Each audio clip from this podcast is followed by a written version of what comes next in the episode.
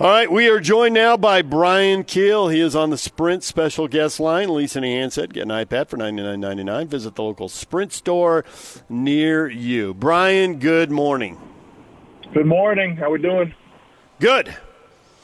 Uh, we want to know the point of it all, Bryan. We see a big win coming for the Cougars, bowl eligibility, followed by a trip to UMass, another big win. Number seven, do they spend the next two weeks trying to play all the quarterbacks, get everybody healthy, and see who gives them the best chance of beating San Diego State? Is that the number one thing to watch for? Yeah, we're we're kind of in an interesting point of a season, and um, just for our program in general, it's um, you know a game that is it's going to be a win. I mean, obviously, Idaho State's capable of beating us if if we just go out there and lay an egg, but you know it's 90 95 percent plus chance we're, we're winning the game. So, and it's it's kind of you know late in the season. Other programs are playing exciting games. So, it, being an independent, this is it is where we are. We have the exciting games early. We have this game late. So, as a program, and you know, I'm I'm not the decision maker down there. Obviously, if I was the decision maker down there, I would do exactly what you guys are just uh, hinted at, and I would look for different ways outside of just a traditional football game to do two things: evaluate my program and progress my program. So not just at quarterback, but lots of positions. I would I would try to evaluate, see where we are, see where what what we have to work with, so I can have an idea what we need to recruit, what we need to progress, what we need to develop.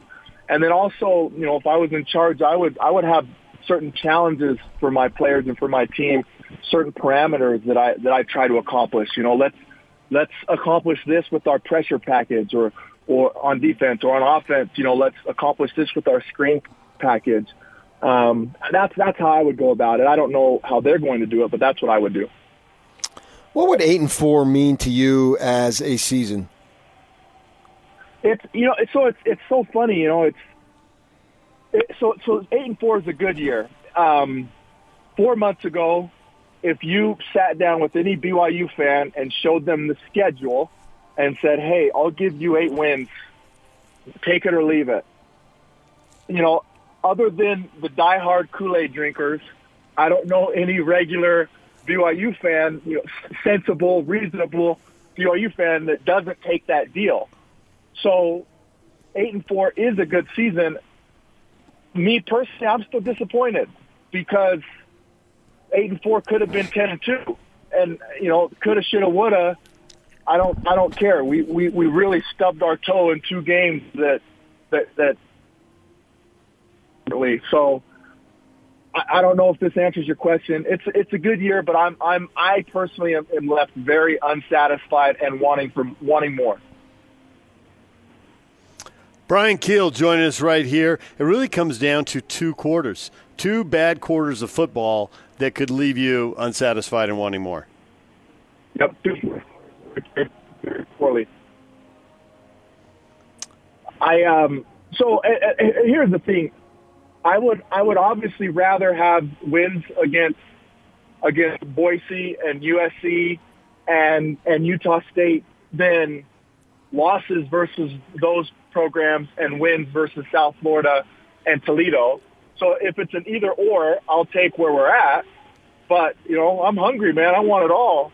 And it's just so unfortunate because those were winnable games. And for us to progress as a program, especially in independence, mean, we got to go eight, eight wins isn't going to cut it. Nine wins isn't going to cut it. You got to get double digit wins. You got to go get double digit wins and not just once. You got to do it consistently and then you start to wait, raise national awareness. Your your recruiting starts to uptick. If there is conference realignment, it it strengthens our case to get in a P5, and and and and as a program, you progress. Eight wins.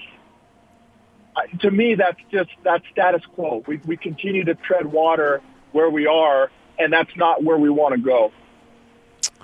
Okay, then I would ask playing a schedule that includes six, if not seven, Power Five teams, and normally they're not necessarily the bottom of the rung. They're not five Kansases and maybe one or two uh, top levels. There's three or four top levels, and so you add all that up together and look at that schedule.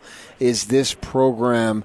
As it stands with all the rules and regulations and whatnot, is it capable of consistently winning 10 games? I say yes. I say yes. And, you, you know, you just go back to this year and look at this season, and it's just two quarters. It's just two poor quarters. And, and it's the thing that's unfortunate is so there's injuries, okay? Obviously, injuries affect us. They affect everybody in college football. There's nothing that can be done about that. Okay. So, so just take injuries out of it.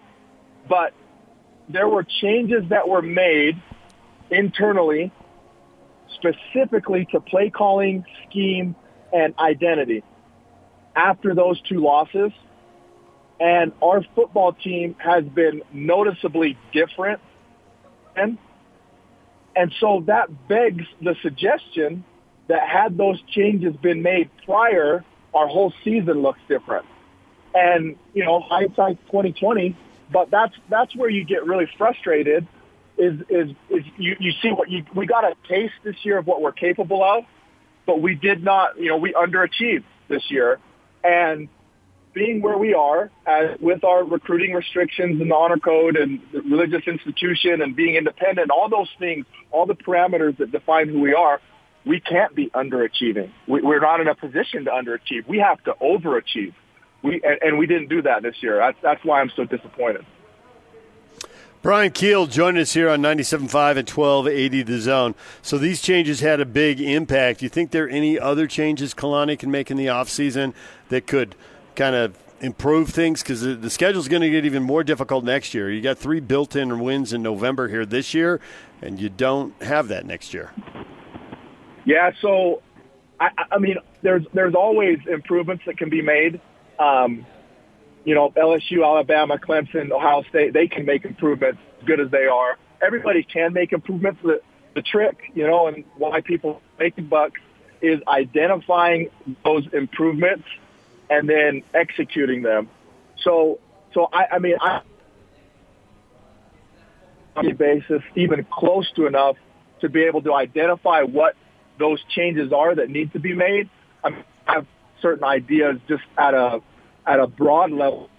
I see in the stands, but I do think changes can be made. Um, I like our now. I, I absolutely am in love with Kalani. I think he is a fantastic person, a fantastic football coach. I think they should extend him, and I think he should continue to build and and take.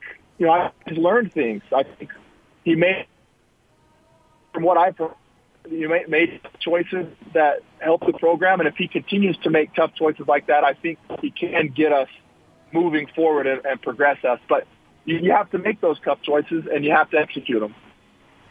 See, I'm wondering, Bryan, if the program can have the depth because to play these tough teams week after week, it's going to take its toll. And on any given game, we've seen this year, we've seen last year, where they can beat a team who's pretty good, go on the road and win one of those ball games. But I'm wondering the course of six or seven, particularly right at the start, without a cupcake or two to get a, get a tune up like a lot of these programs have. I just don't know that they can do it, and I'm wondering if we need to rethink it in the days of consistently posting double-digit wins like it had. I think when you came back when you're from your mission and Bronco won 43 games in a, a four year span. I just don't know that it can be achieved anymore. Yeah, so I mean, it's kind of a chicken and egg thing um, in terms of, of getting to where we need to go. Like which part comes first and which which part leads to the other. But it all comes down to recruiting. Um, obviously, all the P5 schools play a P5 schedule and they play the tough competition week in and week out, and they're able to do it, and they have the depth from recruiting to do that. Obviously, BYU does not have that depth for a host of reasons. And so until we get into a P5, I mean, just look at the school up north, look at Utah, that, you know, where, where they were and where we were 10, 15 years ago, and then look where they are now. Why is their team so much more talented now? It's because they got in the Pac-12. What did the Pac-12 give them? It gave them money and exposure. And obviously, their coaching staff is talented, and they've done a good job with that money and exposure, and and they've buoyed up their program so so that their talent now is worlds ahead of where it was 10, 15, 20 years ago. So what? So, so now, what does BYU do? So obviously, the, the easy choice is getting to a P uh, a P five. You, you have to be invited. It'd be great if we could just, you know, waltz in the door and, and announce ourselves. That'd be great, but that's not how it works. You got to get invited. So until that happens, we got to look at, at other ways to improve our talent and, repro- and, and improve our recruiting. And to me, the best way to do that is win games. And that's that's where it goes back to this season. You know, if if we if we hung a ten win and then possibly you win a bowl game, you get an eleven win season.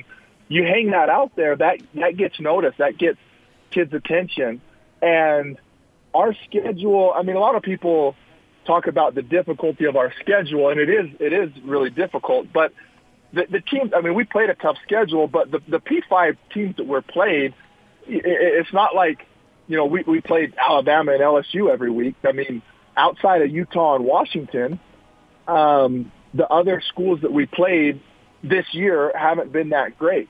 So I, I don't know. I just, I just, I don't want to blame it on the schedule. I guess this is a long answer to your question. I, I think our, I think our schedule. I think we can go do it. We just have to to take care of business. So I don't, I don't know. I just, so, yeah. So I think we're about, in a pickle. I think about scheduling too much, as PK will tell you. Tell him, PK. but I think that instead of complaining about the SEC, I think there's something to it. I think they do it on purpose. I think they know they get a payoff from it. I think BYU and the Pac 12, not so much Utah State and the Mountain West, but I think BYU and the Pac 12 need to look at this. And I know it's telling Tom Holmoe to do one more thing, and he's already got a nightmare scheduling. So recognizing that maybe I'm asking the impossible, but the way the SEC puts buys and cupcake games throughout the schedule, I can think one year John Beck was having it's probably his senior year. He's having a great year, and he didn't he miss the Utah State game to He get did. healthy. He did. Yeah. And they had Jason Yeah. Beck in Yeah. there, Yeah. and to have a game where you can play and not have all your best guys going 100% and you still know you can get a win. You know, is there anything wrong with having three cupcakes on the schedule for BYU? No, but can you spread them out? Now, you're an independent and maybe you can't. But where those buys and where the occasional soft game falls matters. I think the Pac 12 needs to look at that. Larry Scott, when the league went to 12, said you have to play your non conference games at the front so we have maximum versatility with the conference schedule. Well, that's not working. You're playing Friday night road games without buys, and look what the SEC is doing. I think you gotta you gotta copy that. The Aggies probably have it built in because the bottom of the Mountain West isn't good. So whoever is the bottom in any given year, when you hit them, you kind of got that handled in the middle of your conference season. What do you think about that, and maybe your experience as a player and having that breather in the middle of the schedule once in a while? I, I think it helps, and like it or love it, you know, it, it, the proof's in the pudding. And you've just pointed out that the SEC programs and notoriously do that, and um, it absolutely. I mean, just for an example, I was I was thinking about this the other day. Um, just the toll that a football game takes on you. Because I, I was talking to some people about Kawhi Leonard, okay, and there's this whole hubbub about load management and back to back and taking games off. And I was just thinking about the differences of, of basketball and football. And, and I, I was thinking about how when you play a football game, you feel like you were in a car wreck the next day. And it, it absolutely takes a toll on you. But the opponent largely dictate how much of a car wreck you feel you felt like you were in the previous day. And I remember back to when, when we played Air Force. After the next day, I, I didn't feel like I was in a car wreck the day before because Air Force isn't a big physical grind you into the into the ground team. They're small. Their offensive line is small. They're athletic. They try to cut. They try to cut you. Man, that's a they don't. cliffhanger. They don't. They don't bang you. They they, they they they position block you. And um, Care to so- finish that so thought, PK? your po- What's that?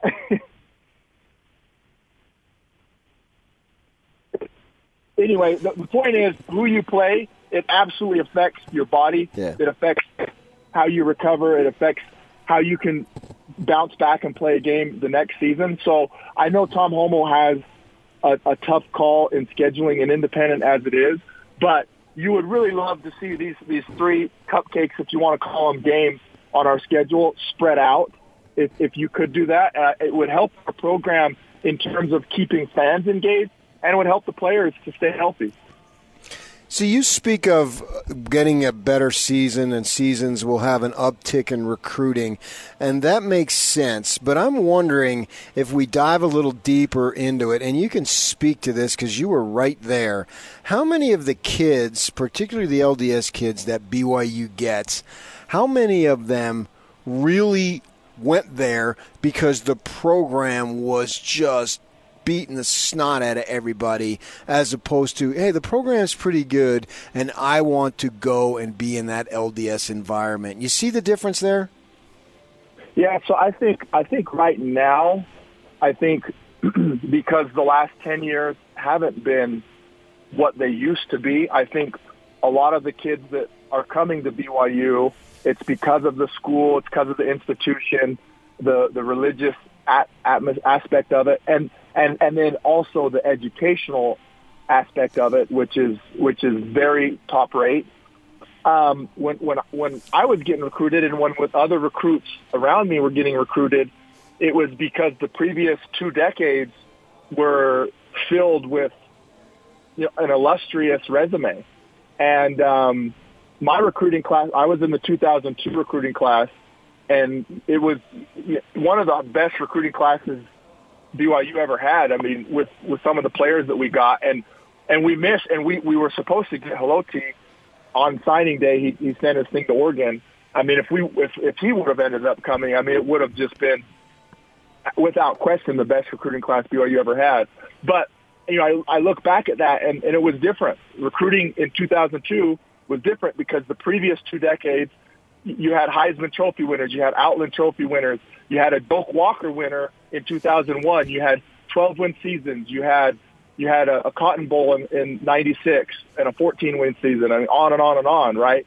And and so it was, the program was just in a different spot than it is now. And you know, the last 10 years we don't have any of that, and so we we have to recruit from a different area, and and that's why, like I said, it goes back to we need to hang those 10, 11 win seasons in a row, not just one. You got to string several of them out there in a row because that's really the only way that we can inch ahead in recruiting outside of getting in a P5. Bryan, we appreciate a few minutes as always. Enjoy the Idaho State blowout, and we will talk to you next week. Sounds good, guys. Have a good weekend.